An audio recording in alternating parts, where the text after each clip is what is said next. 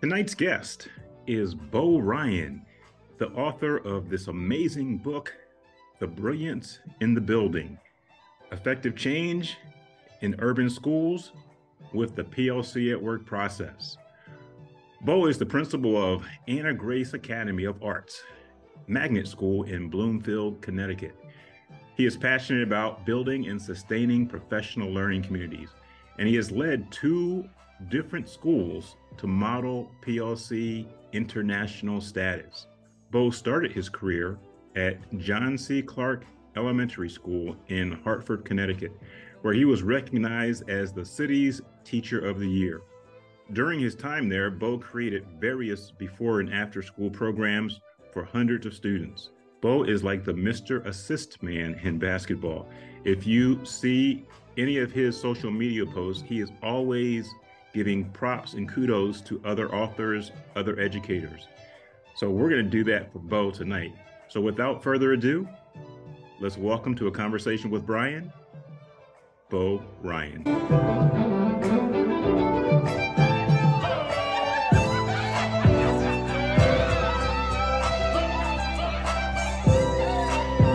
Bo, welcome to the show.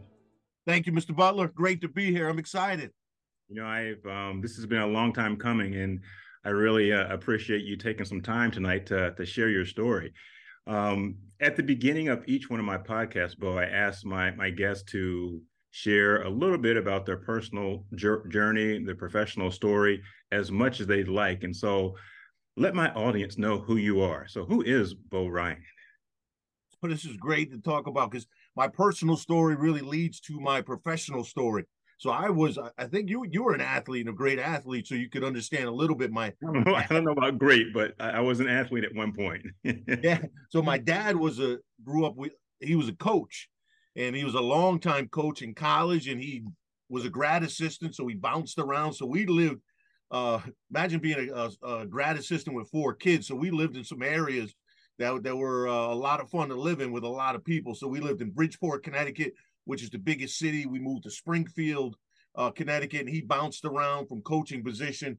And then as the that so I I think my brother and sister were older. I think they went to 15 different schools wow. during their time because of you know following the coaching profession. Sure. Then he was coaching Division two.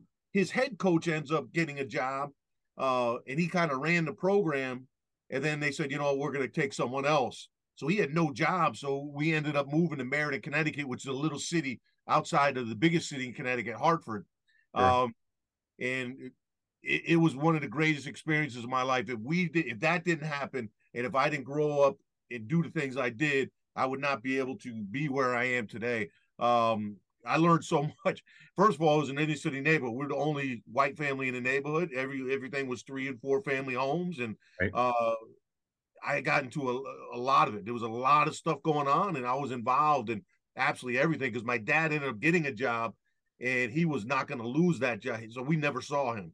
He plugged and he worked and he, sure. you know, coached. He coached high school football. But high school coaching is is interesting because you coach the football and that's a small piece. You do the laundry, you collect everything. The, yes, grades. You make sure that the, the, the rooms are clean because some schools don't have custodians doing the late night work. He sure. did the wash, so he'd come home every night at eight o'clock, nine wow. o'clock. Yeah. So um, I left a lot of time for you to kind of stray. Yeah. Yeah. Awesome. So so then I go to middle school and uh my mother had to help me out. So my mom I, I was getting in a lot of trouble in the neighborhood. There was a lot of things you could do. Um, I was involved in sports, but it was really I, I was involved in the neighborhood and things you could that were available to us in right. fifth and sixth grade. She, uh, who just passed January sixth, changed my life. She, Mr. Butler, said, "Listen." Uh, she actually a, a side story. My principal of the middle school called me when she died and said, "Listen, your mother saved you." Basically, talked about saving my life. So in middle school, sixth grade, seventh grade, I was getting suspended a lot. There was kids in my neighborhood getting suspended a lot, um, and we were in a lot of trouble. And we were doing things in the neighborhood you probably shouldn't be doing at that age. And it was to the point where my mother changed her work hours, so she was working during the day and then she changed it to the evening.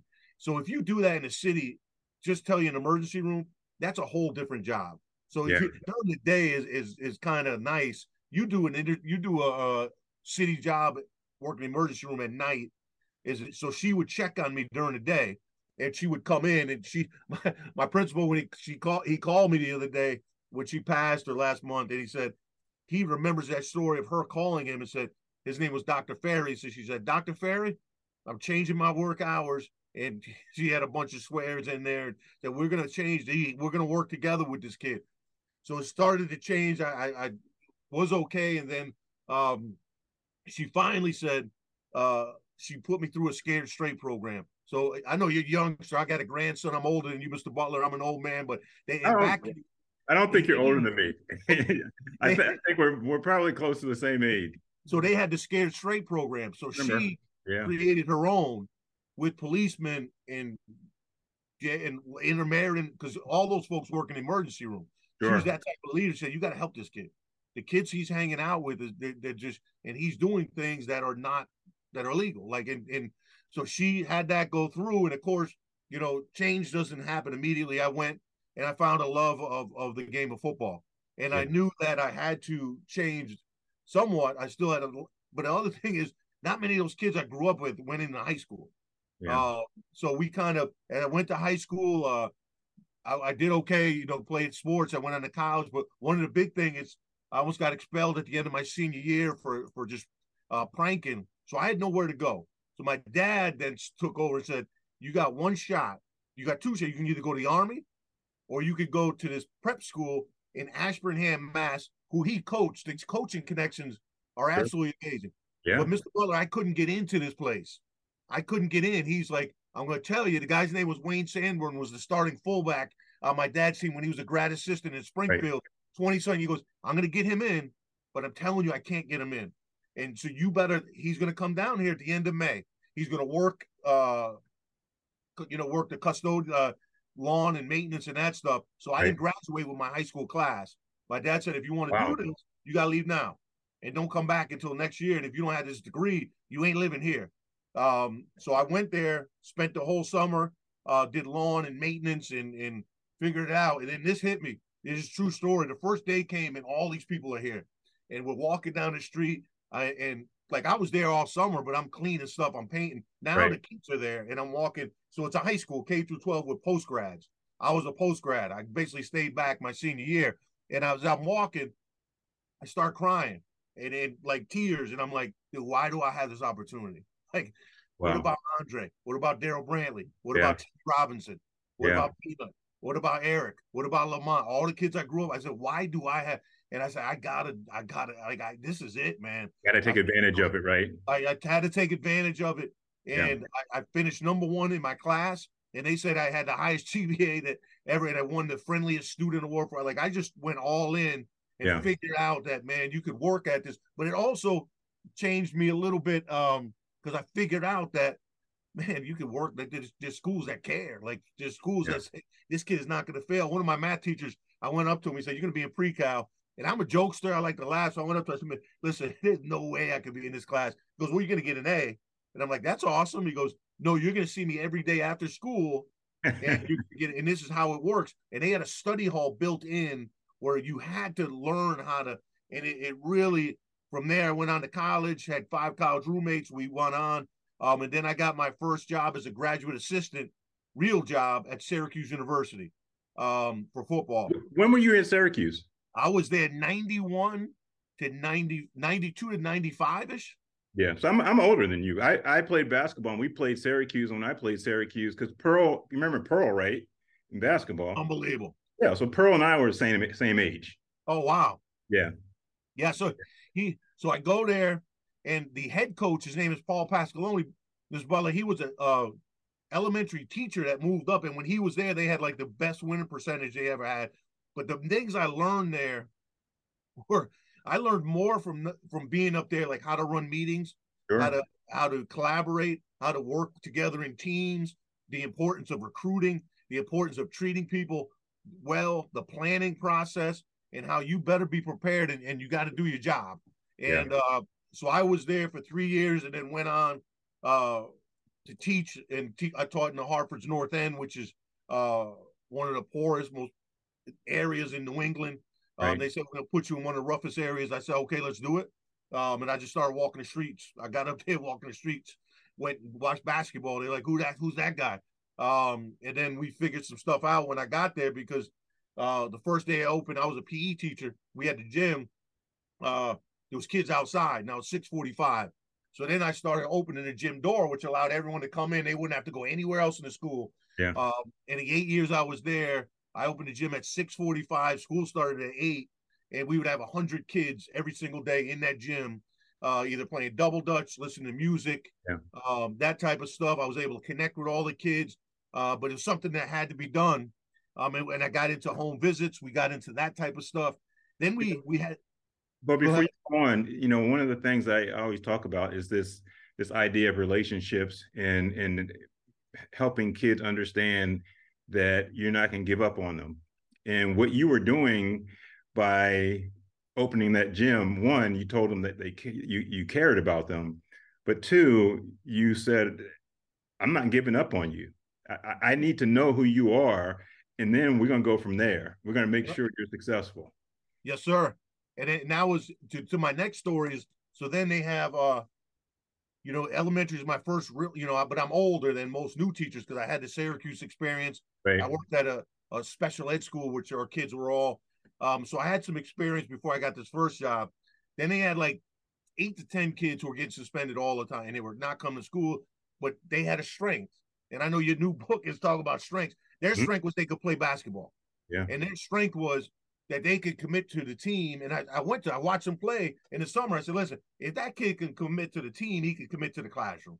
Yeah. Um, so I coached. I said, I'm going to start a basketball team. Now Hartford, we had like 50 elementary schools, so you had all these uh elementaries grade, even elementary grades four through six. Right. So we created a team, um, and and we started off. Now, Miss Butler, the first game. Hold on, Bo, Bo, like a, Bo, Bo, Bo. Stop calling me Mr. Butler. it's Brian. Brian. Although Brian. I'm older than you, I'm not that old. so, so Brian, my first game, it's nuts. So we go in, and I thought it's like a fun, you know, it's elementary school. Yeah. This guy came out. We didn't have like we're one of the poorest schools, so we didn't have like the best uniforms. He's right. calling technical foul on our uniforms, and I'm like, I thought, and I figured out from there, this is this is we got to get kids to kind of compete, and yeah. we did, and, and we I did that every year I was there. I think I was there eight years. And we not only did we every year win like a large percentage of the games, that's not important to me. The suspensions went down. They were always in school. Sure. None of them actually got suspended. And we, uh, so we, of all those kids, you gave them a purpose. You know, gave we, them a purpose. We have to give kids a purpose, and we have to find. You know, Yvette Jackson talks about this, and and Gholdy Muhammad talks about this. A number of our our you know educators talk about this is like we have to actually find who and and and figure out what their lived experience is not as you know to lower the bar as context. You know ken williams talks about this and we have to make sure that we know who they are and, and how we can connect. That idea of connections is so important and that's what you did. It's like okay how do i use basketball or anything as a vehicle to get them into the classroom and then they started doing all other stuff. And it was just a way of kind of like it could have been anything. It could have been they were into this. Like we had a uh so after I became the teacher of the year for the city, they asked me to, they said, We want you to start teaching reading. And then I said, Okay, like how can I help? And then uh, I started doing that. We ran reading clubs after school. We had 80 kids come. We had wow. well library, real books. But once we once they figured out, like, listen, man, I love all of you. This is how we're gonna try to do it.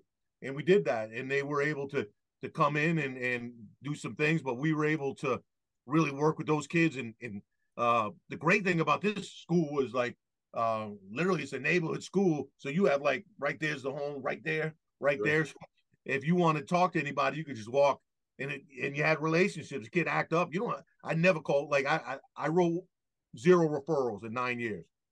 And wow. one of the things I just say, I, I, I just talk to the moms, like hey, go talk to the grandmas, go talk to the, to the folks is uh, very similar to the neighborhood I grew up in.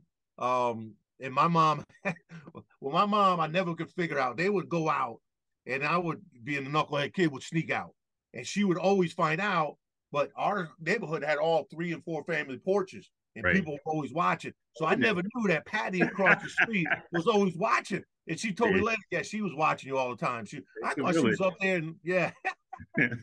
so this neighborhood similar. You just walk by, hey, just want to tell you what happened today. Blah blah. He's doing great. All right, Mr. Ryan, and that's it. You know, so I think it's it's a couple things. One, believing in kids, but loving the, the community. Yeah, loving yeah. The, the neighborhood and know, knowing uh you know what the neighborhood's about. You know, one of the things I I uh read in your book in your introduction, and if you want to, I, I want you to speak to it a little bit because I think it really made an impact on you. Um, when you talk about, you know, you were like 10 years old in elementary school, and some kids went to the portable. Um, and and many of those kids who went to the portable didn't finish high school. Can you talk a little bit about that the portable and and, and that symbol in terms of education equity or inequity? you know, it's it's it's wild that I look back. That was my middle school years where I was wild, and in, in the book, um, a couple of articles I read in the the All Think PLC, the first one, they allow me to kind of expand a little more in the book. They kind of said, you know, stick to the but but there was like a lot of you know how it is, it's clowning, we're just making fun of each other, we're going in, and then they would go into a, a majority of the kids went into the portable.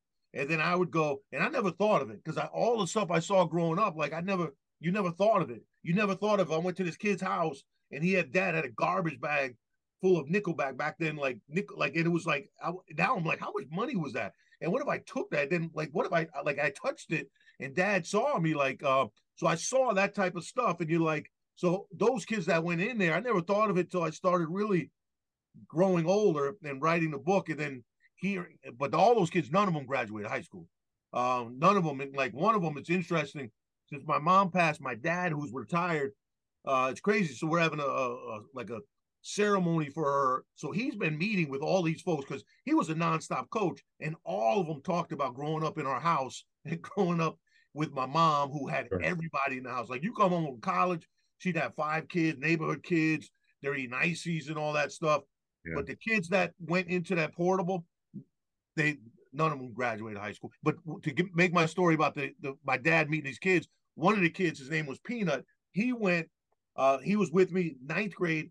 I I didn't see him 25 years later. He haven't he hasn't seen him since he was eight. So right now 30 years, and he came and said heard about Miss Ryan, but he was in and out of you know prisons and jails, and so it, it's just really like man, they're just housing people in that. Those kids, they have like Mike Mattos and, and I know you, Brian, talk about it too. If you're not on grade level and you're not getting grade level, they're not even getting, they're not even have access to the school. We're not talking about access to grade level stuff.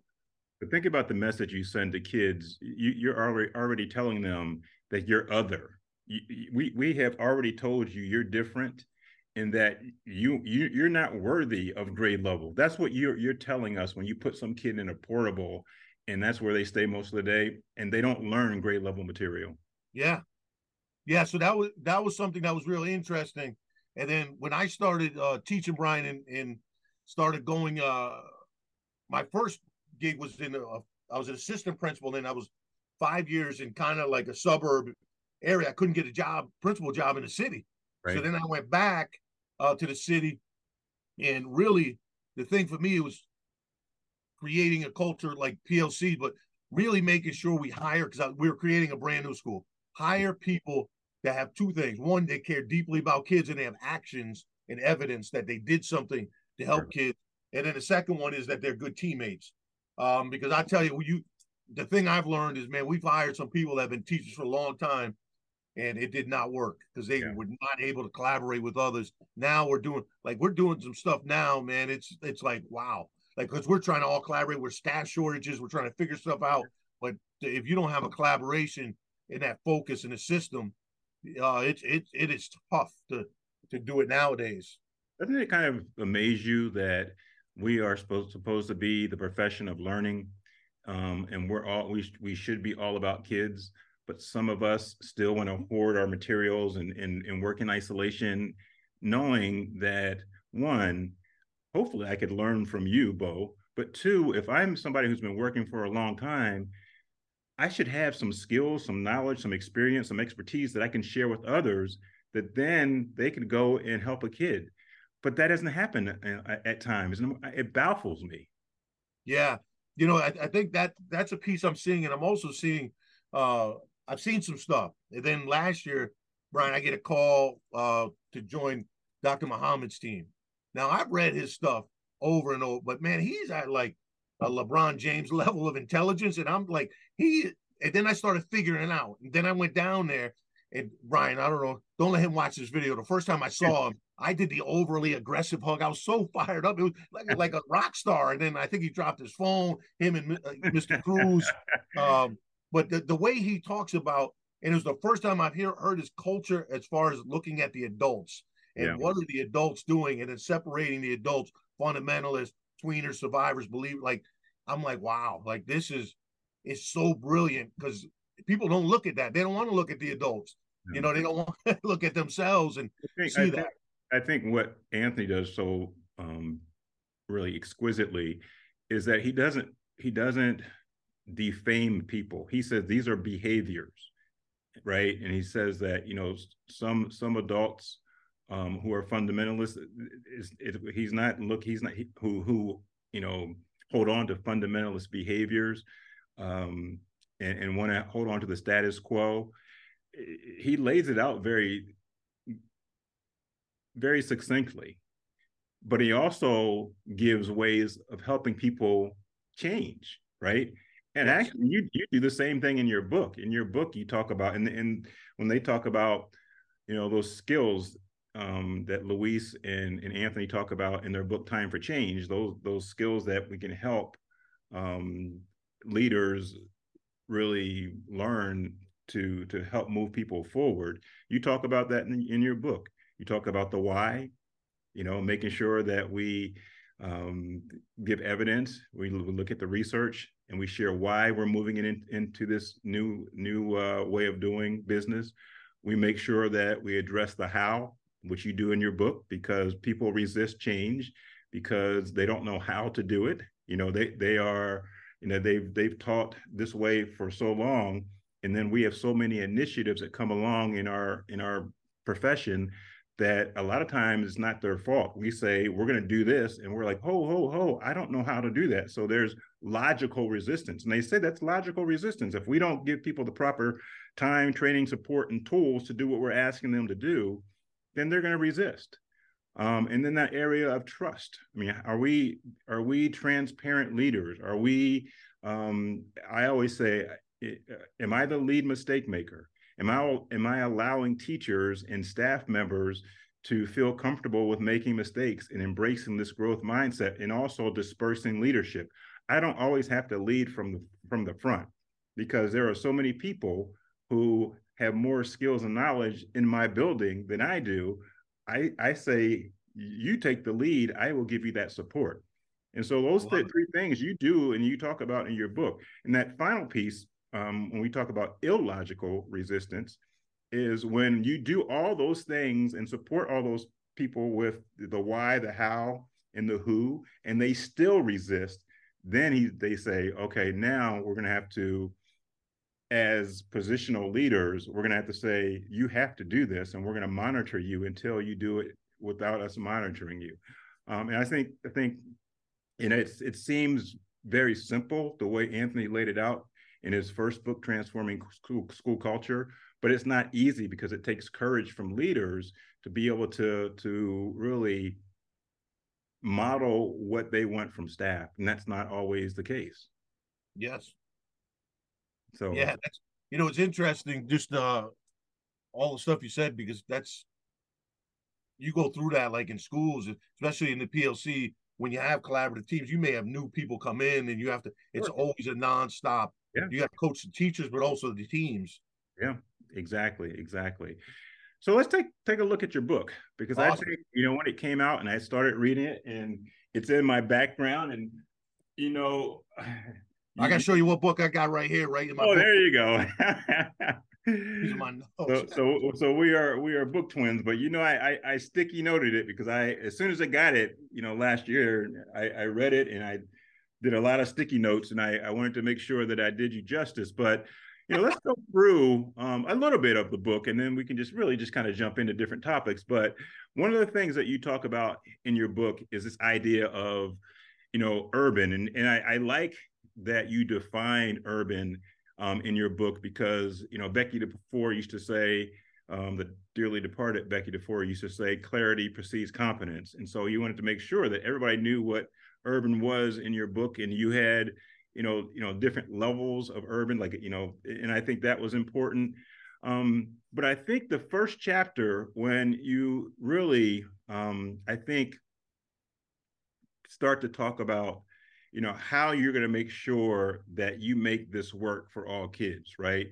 Um, and you say you you want to make sure you create this culture of care, you know, where all educators truly care deeply about students. And you talk about this idea of you know collaborative discussions about race and equity and mission driven um, and strengthening mindsets, all those things that are really important in this idea of culture of care. And I just want to just kind of you know jump to an aside. If anybody has not seen Bo's Twitter feed, you need to go because it's all about positivity. It's all about focusing on students. You know, some of the things that you talk about in your um, and I saw on your Twitter uh, feed, Bo, was this in your community or your your school sponsored, you know, um, haircuts and braids. Talk a little bit about that because that that really is is powerful in terms of this idea of culture of care, but you're you're expanding it to really have this 360 degree view um, and support of students and and uh, and families. Yeah, so a couple things. One is um, the urban piece. When I was going, like, uh, this was my first book, and I was so like I was going through a lot of. They wanted more uh, first of all, the solution tree is amazing. Like I, I wasn't a great like to able to help me write a book is amazing. And part of the the focus they wanted was, uh, well, we got to know more about what's going on in urban schools. I said no. I said it's tough, and I'm telling you, it's a different world. We don't need to. We need to find solutions and give it to them and help help these folks. They don't want to keep hearing all this. So that was one of the the, the biggest pieces that I had then the title. Here's an interesting story. so I've uh I've had guys like throughout that have been helpful. You, Bill Ferriter, uh, guys who just who've been helpful to me. Chris I talked, to, I talked to Ken Williams today, and he said to tell you what's up. hey, so here, here's his, so Ken Williams, the next guy. So the, they gave me a title, and then I I, I have his text. I I him and I text because I'll throw him questions. I get a, a text, one of those texts where you uh, you can hear they just speak. Yeah. And he's like, yeah, he loves doing he, those. He went on about and he's swearing the brilliance in the building. That's the title. I don't care what they say. You go back. and he was, and he, and he's like, and then he talking about uh a lot of stuff. But man, he is because we bought his book. Um, middle yeah. school. We we used it, and then we used his. Uh, he, it's fantastic. So the culture of care for me, I wanted it's interesting. Uh, I believe in really treating all kids with great respect and love and kindness. And I owe people, and we talked about earlier, and uh, this is different for me. And I don't know people that you bring in or, but Brian, I'm telling you, man, I, I like, why did I have this chance? Why did I go to prep school and have the chance to go to Ashburnham, Mass, or have a father? I was lucky I had two parents. Nobody yeah. else in the neighborhood had two parents in the home, and right. I was able, but I was able to see all this stuff um, and had that opportunity. So I believed in a culture of care, which means that part that I try to and I created anchor statements for all. One of the things I talked about is we are we're caring about kids, but it's also what are the actions we're taking? Because it's easy to say, "Oh, I love Junior over there. I love Jalen. I love Kaylon." Well, what are you doing, and how can we support that? Um, so that was one of the things. And then I started. Uh, I've always done like an overall like, how can we make this better for all kids? So the braids and fades came in through years of me. I think getting kids haircuts and being in the community. That's where you see a lot of folks. Yeah. And you get to see a lot of people, and you get if you know that they're getting they're in the barbershop, you can go there. Um, so we went to we would just pay, you know, and I would pay for anyone. Guys, you come down to the barbershop and we'll, we'll pay for the first 20 haircuts. We also started signing kids up at the barbershop. So then uh, Miss Nelba, Miss Nelba is amazing. So her, she has uh, the Ana Grace Project. Our school is named Ana Grace. Ana Grace was shot in Newtown. So uh, Miss Nelba is the mom and is one of the most incredible individuals I've ever met. Um, so really? she our school. So I met her. So I'm on Twitter, and you know I'm just goofing. I got my grandson. We're just yeah. taking pictures. Anyone come on down, we'll pay uh for the first 10 haircuts. She sees that and she has tons of followers. You know, I'm just I'm just some guy from Meriden. She has like all these followers. And next thing you know, bam, bam, she goes, What about the girls? I said, Oh, they would love to get their braids. She goes, All right, we're gonna call this braids and fades. I got five thousand right now that people donated in a span of like that. That is um, amazing. Which which all so with all those years before, I paid out of pocket for haircuts. Wow. So now we have kids uh and, and it's funny because Ken Williams actually we talked about this, and then I've done some Marzano work, and then I see where it all aligns. Like we're trying to get these kids to come to school and keep everything that they need so they can focus on learning. Yeah. Learning is yeah. required. So if if if because I I went to the barbershop, Brian, because I know, man, if you didn't have a haircut, like you were gonna get clowned on, and you you would have that was the reality of, of going and uh so we wanted kids to feel better. We so we created the braids and fades. It's funny while we're doing a community tour right now. So we're doing uh today we went to uh the shop, it's double A hair studio, where kids can come and sign up to get their, their hair done. So we were there, then we went to Mofongo, which is a Puerto Rican uh restaurant in the city, and then we went to Boys Girl and Girls Club. Um, and went exactly to Bucky Jones, who was a former great athlete, his brother. Tomorrow we're going to the barbershop. So if they want to come in, they can sign up. We're going to Dunn's River wow. greatest Jamaican place of all time with the greatest food of all time, jerk pork. And then uh, the next place is uh, Parkville Market, which is in. So we're going to all these spots Wednesday, Thursday, Friday. We're doing all home visits, bringing backpacks, meeting with families, giving hugs. But that, so that's a piece. The other piece, which I think is important, growing up with kids with, uh, we're creating. I met with you, some ladies from UConn, and we're trying to create a support program for kids with family in prison. So, and, and we're talking about how we can do that in a way where we're not. So, we're in the discussions. I met with her a couple weeks ago. The next piece we're doing is, and we actually have a grandparent.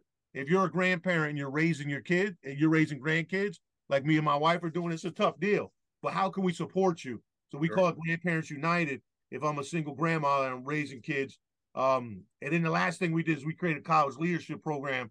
Uh, I put for Black and Hispanic kids, and then they told me uh, after three years now with the new ways of so we got the same kids but we just call it college leadership program um, and, we get those kids that are going to college that can come whenever they can.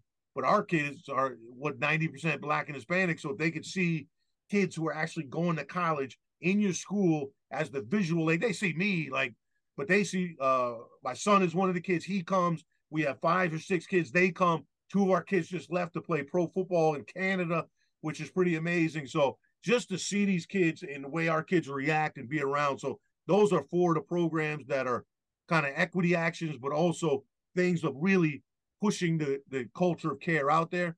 Um, I, I use social media also to kind of get to the community so they yeah. can see, like you may never ever see the people who work in the cab.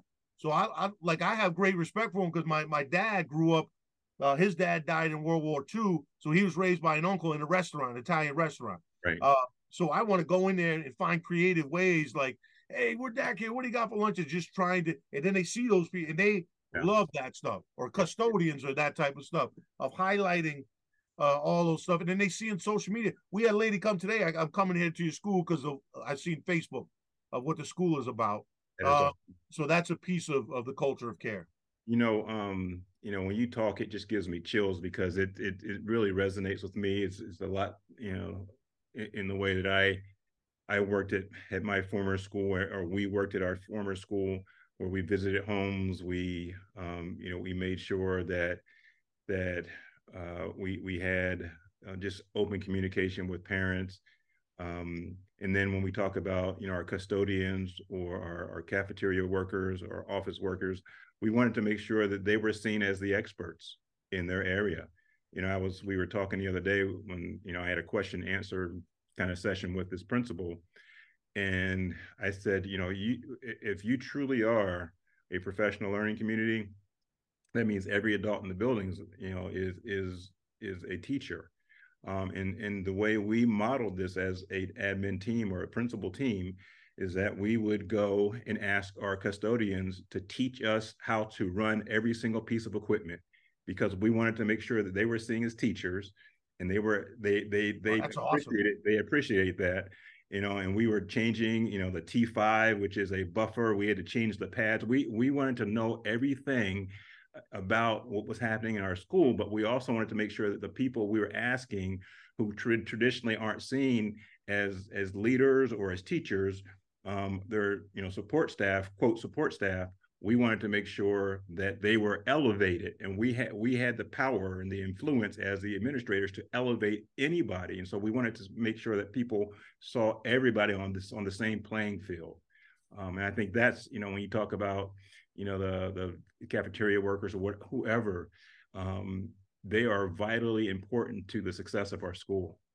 Yeah one one of the things i put for my anchor statement for culture care is that we care enough about students to take action on every practice and policy that has an impact on student learning and equity. Staff must treat students and others with great respect. And, yeah. uh, you know, I think that's important. And then we talk about having conversations on race and equity. But one of the things is I think is important. If you don't have a PLC and you're not focused on collaboration, it's hard to have those discussions because you've never had collaborative yeah. discussions. You're working in silos and you're not. But if you're work to, you know, if you're used to collaborating, I think it's pretty. You can have some of those talks, and uh, really, we try to guide and take action on how those can can work. Like Ken Williams will read a section of his book and really uh, have discussions on that. But part of his book too is like we like we have uh, we call a learning block process of uh, assess like a planning a block of time, assessing, meeting in data teams. He talks about that as an equity driver, so we use that too. Sometimes they think it's something outside of student learning which no I, I, think when when you know i love ken's you know just straightforward approach because when we talk about equity basically what he's saying is you know let's let's get rid of the pie in the sky stuff. What is happening in your classroom in your on your teams that is ensuring that this kid is learning learning? Are you identifying essential skills essential standards? You know that's when he talks about you know the bar. The bar is the essential standard everybody has to have access to that bar and we need to push them to and through that bar. And so that's equity right? And so equity is making sure that all kids have access to grade level essential skills. Equity is when you talk about a systematic process of intervening and extending is it systematic uh, it can't be systematic if you're not working in a collaborative culture. So, you know, when you talk about your chapter two, when you say, you know, you know, creating this culture of collaborations, and you have three actions, you talk about this idea of, you know, maximizing time, ensuring team success, and coaching up teams. That's equity because we need to make sure that those things are in place for us to have this culture of collaboration. Because if not, then we're working in isolation, and we can't meet all kids' needs if we're working in isolation. Yes, yeah, that was beautiful. You know, and so I think that's that's really, I mean, your your in you your book just lays it out. You know, in chapter three, you talk about you know creating this culture of learning and using using systematic and results driven you know process called learning blocks, and you said that. Um, I think that is is the way you all use your learning blocks um, because what you say is, you know, and I think we've talked about this you know, for 20 some years for the PLC at work process. And Rick and Becky DuFour, the late Rick and Becky DuFour and Bob Eaker um, talked about this. How do we create the culture where we are not dependent on tons of money?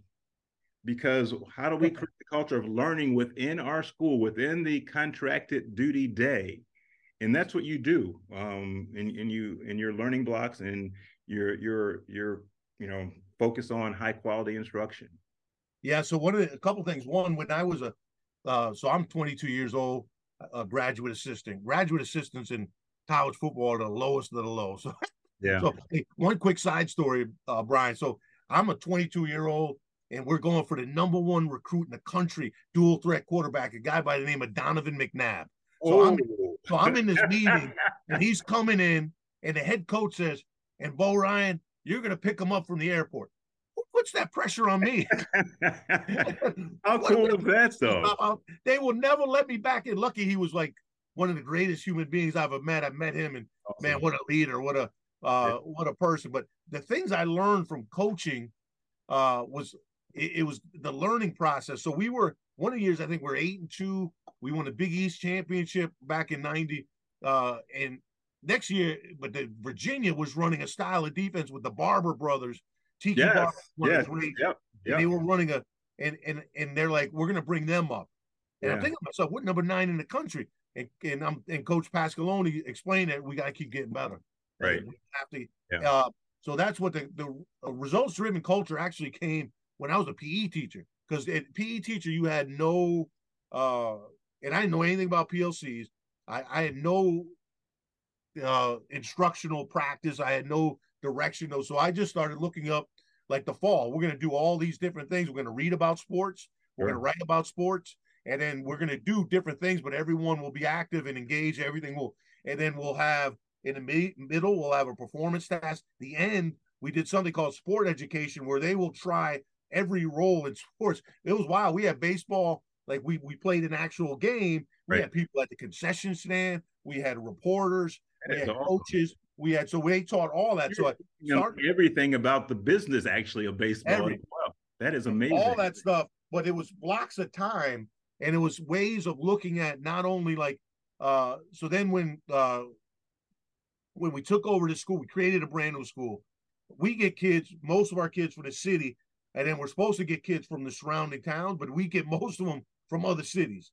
So we get it's an interesting uh, uh thing. It's those interesting dynamic. So the right. first test we ever gave, it was a, a correct uh, our district's common assessment. It was good. Everyone failed. Like it wasn't even close. Right. So the next district assessment was going to be in December. So we met and we had all young teachers. We had to make two decisions. We made one decision and we created a block of time for more reading for everyone. We we're going to say everyone's going to read. I'll create the lessons.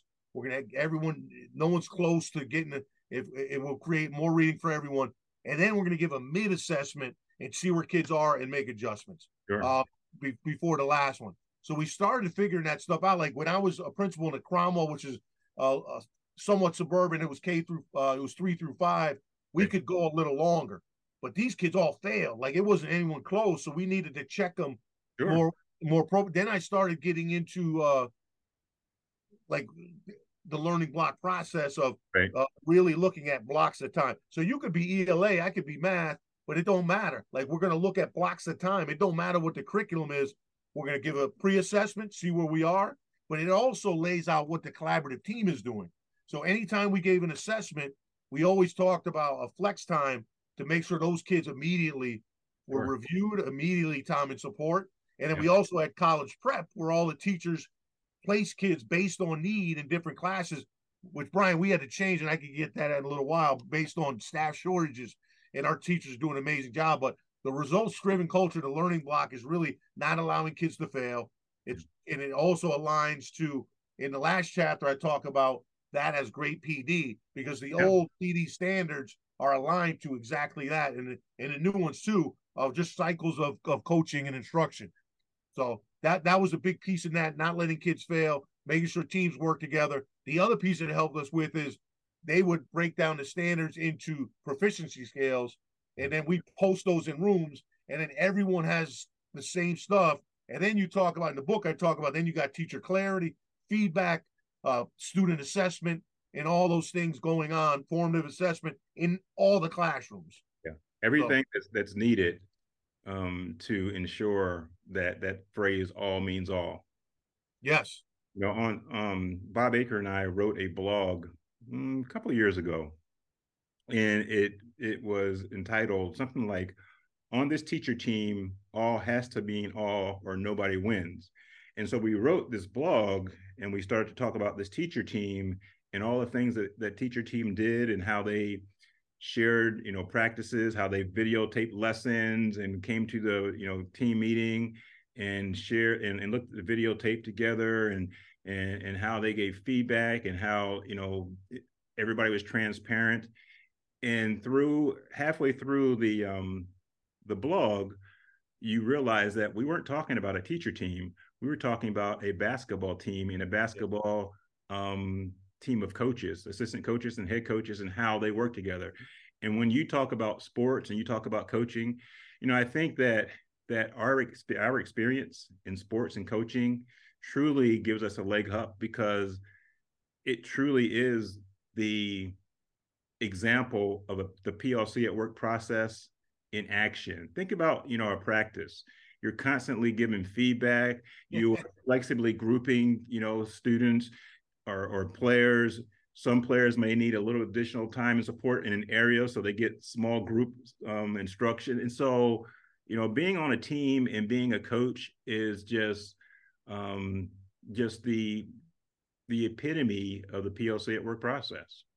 Yeah, Brian, you know it's crazy. When I was at Syracuse, um, Ed Orgeron was one of my mentors. Now, Ed Orgeron went on to lead LSU to the national championship as their head coach. And I learned, and, and it was interesting in the interview. First of all, he was one of the greatest on-field coaches I've ever seen in the history. Like, uh, so anyway, they're interviewing him, and they let me go in as the you know grad assistant. I'm like, all right, or I snuck in one of those. But anyway, I'm watching him, and then they ask him, and they say, "How long? How hard are you going to work?" Because in coaching back in when I was coaching, it, it was always like you had to work until two o'clock. You had to work till yeah. one in the morning. So he says, and I never. This was amazing. He goes, "I'm going to work to ten o'clock, and then I'm going home because the most important part of our day is when we're with those kids and we're practicing." And he said, "And if I'm not, you know, if I'm not engaged and, and excited, enthusiastic, it's not going to matter all this stuff that we're doing." So he just, I mean, he was talking about self care back then and yep. and, and, getting all that stuff done. But I agree with what you're saying. Uh, I grew up in a coaching household, and uh, you know, it's constantly looking just to get better. Like yeah. it's constantly looking like how can we get better? What else can we do? How else can we, uh, uh, you know, improve what we have, and how can we improve our people? And yeah, yeah. When I when I you know learned about the PLC at work process, a light bulb came on, and I'm like, this is just like me being on my team or being or coaching. It it it really is very similar. Yeah.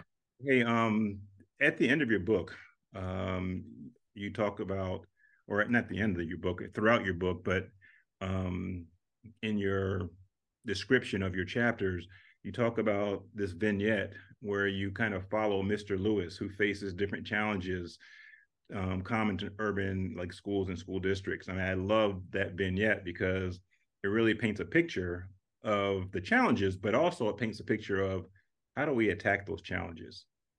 Yes. You know, it's it's uh it's interesting. Um, so I was able to work with a school in Kentucky, and uh, it was in urban school and go down there. A little different. Urban area is different down there than like right. our ours is really packed. You know, there they didn't even have a corner store. I'm like, come on, man. you like I said, can I go? I was ready to leave the building. I said, I'm gonna go across the street to the corner store. They're like, we don't have those down here. I'm like, really? So anyway, one of the things, and this is where the, the title, The Brilliance of the Building, I go and I watch these two ladies teach math. And I'm like, those two ladies are in the school that maybe the, the state is getting some plan for. Man, get, and they asked me like your suggestions. I said, get people to watch those two are probably two of the greatest teachers I've ever seen. Yeah. And they had 25 because this was an all boys school. This sure. was 600 all black and Hispanic boys and these kids were locked in uh, two two different teachers. Um, right. So it's possible, a, but two, those two they were doing really good in that subject. But how can we get everyone else to kind of do that stuff? But they also had a lot to learn. Like they also could have had their standards posted, had sure. kids self grade that stuff. But man, th- so that was the title of like the book. Really, there's so many like of these holes, and you probably seen where you just see fantastic teaching going on yeah. and trying to get every kind of people, every person in the, the school to kind of do the same. So you don't have just one teacher of the year. You have a school of teachers of the year. So yeah, yeah. I think um, you know, I, I love that that story. And I, I I think, you know, when we start to think about our profession and our the educators in our building, if you add up all the years of experience, knowledge, skills, wisdom that it's in the building, there should be nothing that we can't accomplish if we put it together and we share with each other like you said you know if i if i'm working hard and somebody else is working hard and they're acquiring skills but we never talk i only have the benefit of my skills i don't have the benefit of 20 other people or 50 other people in my school um, and think about how much i'm missing out yeah i two, love that title two quick stories yeah two quick stories i have for you um, one is uh, so we had a, a, a leadership team and we had uh, people from each grade, uh, right. special ed. We had so we had that team. The challenge with that team is they, they so in the district they get stipends. So those people with stipends kind of have the same position. They, you know right. what I mean? They kind of, um, but the, the problem is our staff is is 60% black and Hispanic. So some of those people weren't represented on this team, but yeah. the, the team leaders were. So we created, we have that team and we call them the instructional team. Right. And really, and then we once we started getting our school just became our HRS school. So we also with PLC. But anyway, we said that team will will run HRS number two, ensure effective instruction in every class. So then we created a, what we call the guided coalition, which became a person from every single aspect of the school, a para, someone from the office, yeah. one teacher, someone from the union, someone. So we have now this group, someone from the family engagement, where you have everyone.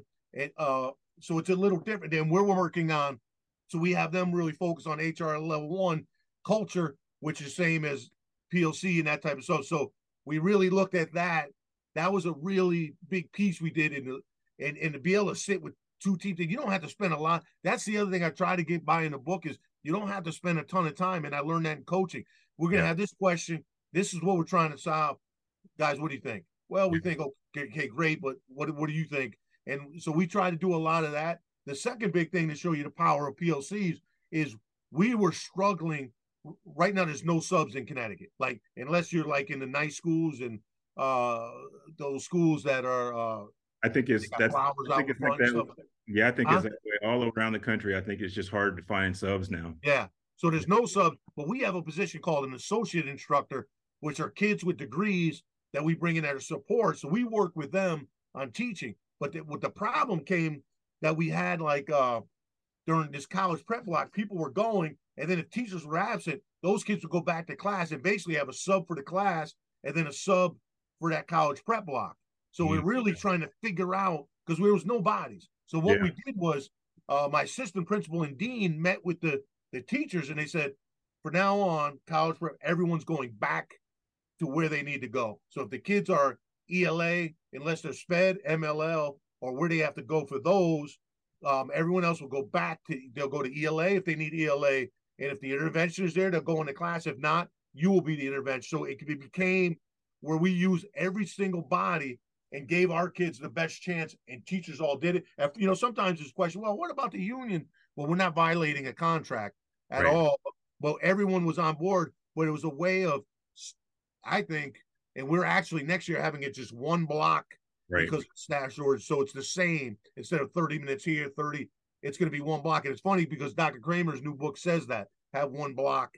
Uh, so we're gonna we're gonna do that, but it's a way of teams, like you said, collaborating and working together to solve a problem. And right now, this is a problem I don't think is going to go away.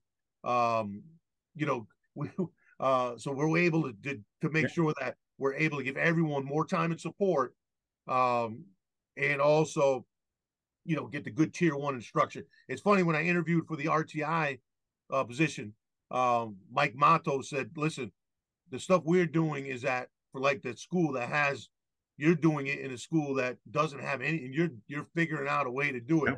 Yeah. A quick story about that guy, uh, man. So I go work in Kentucky, and they say you can go to the Kentucky uh, RTI. Mike Mattos will be there. So right. I'm coming around. It's true story. I haven't seen him in a year, and uh, I walk around the corner. He walks. He sees me.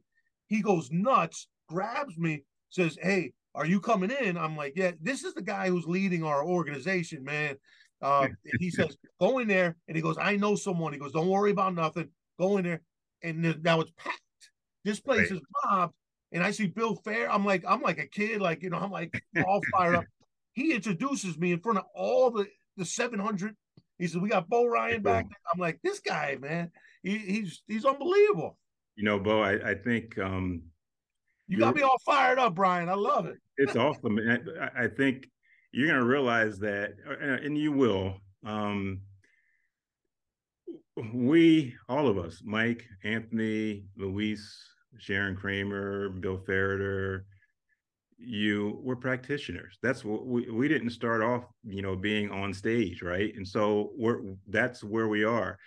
You know, some of us, you know, Mike and Anthony have become huge stars, Ken, um, but they don't the, the thing about them is you know they, they don't read their press clippings because they know who they are it's not about you know, being popular or being famous or whatever.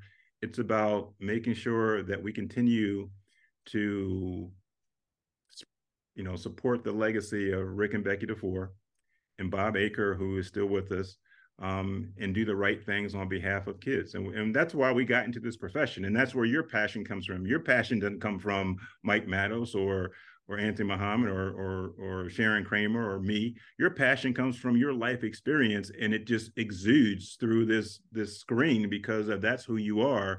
And that's why you're so good at what you do. And that's why you wrote a book because it, your story um, you know, in terms of urban schools, hasn't been told through the PLC at work process ever. And you wrote the first book through, you know, that process.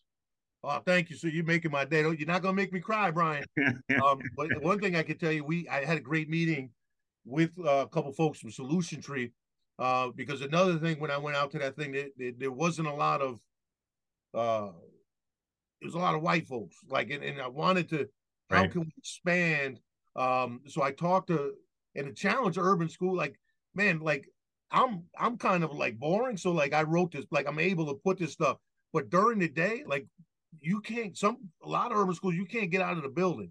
And then say if Brian Butler's in charge of this urban school in Hartford, Connecticut, and you go to that PD, then when are you gonna how are you gonna train others? How are you gonna get that info? You know what I mean? It's it's not as easy. So the book, and it's funny, uh um Miss Watley, man, she is uh, she reminds me of my mom, and, and, which is the biggest compliment. So I wrote this other book, and it was, it, and she's like, and I wrote the whole book and sent it to her. So I meet with her, and she's like, "You want me to be nice to you, or you want me to hit you straight?" I said, "Hit me straight." She goes, "This is ain't working," and I'm like, "All right, great." And she goes, "I want you to write something about urban schools, but I want you to make it the way I see. Like you wrote something once about the documents that I post on Twitter that we're creating."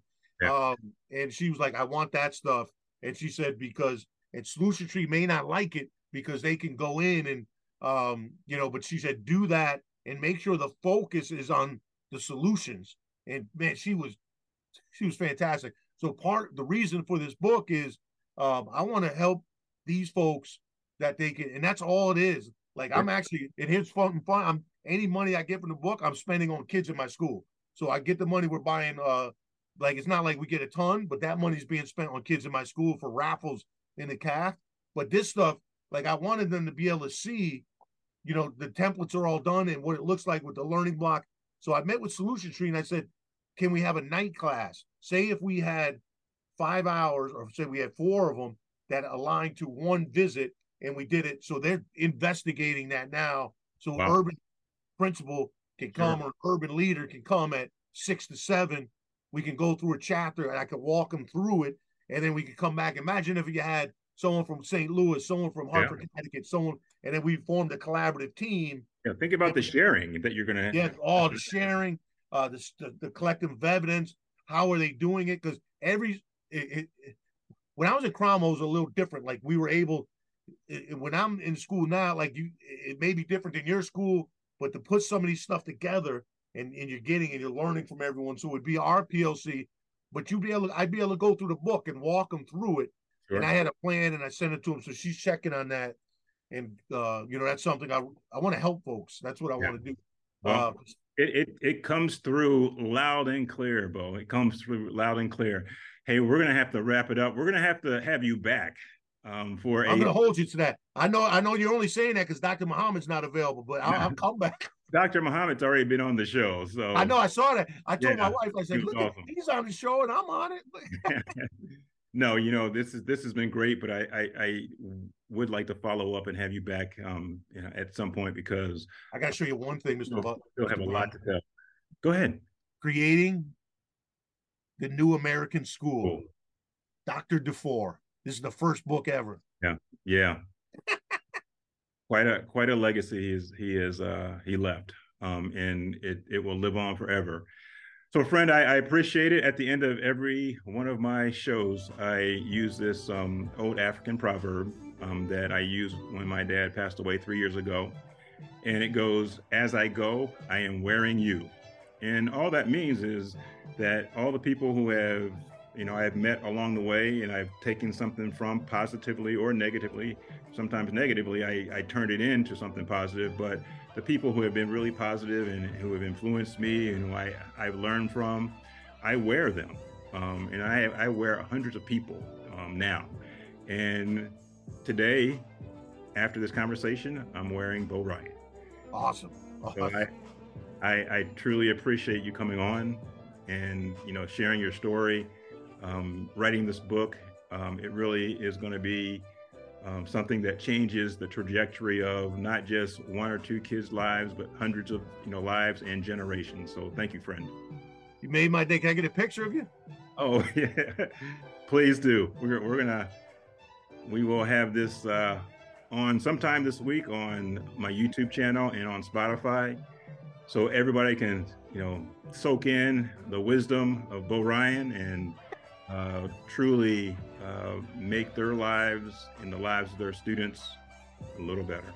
Thank so, you. Good luck with your next book. I can't wait to read that one. Yeah, it's coming out soon. August, uh, not August, uh, October 15th, if all still goes well. So I appreciate it. Um, have a great start to the school year. And uh, we'll talk to you very soon. Thank you, sir. You do a great job with this stuff. I appreciate you. Thank you, Bo. Thank you. All right. Bye bye. Subscribe to A Conversation with Brian on my YouTube channel and Spotify.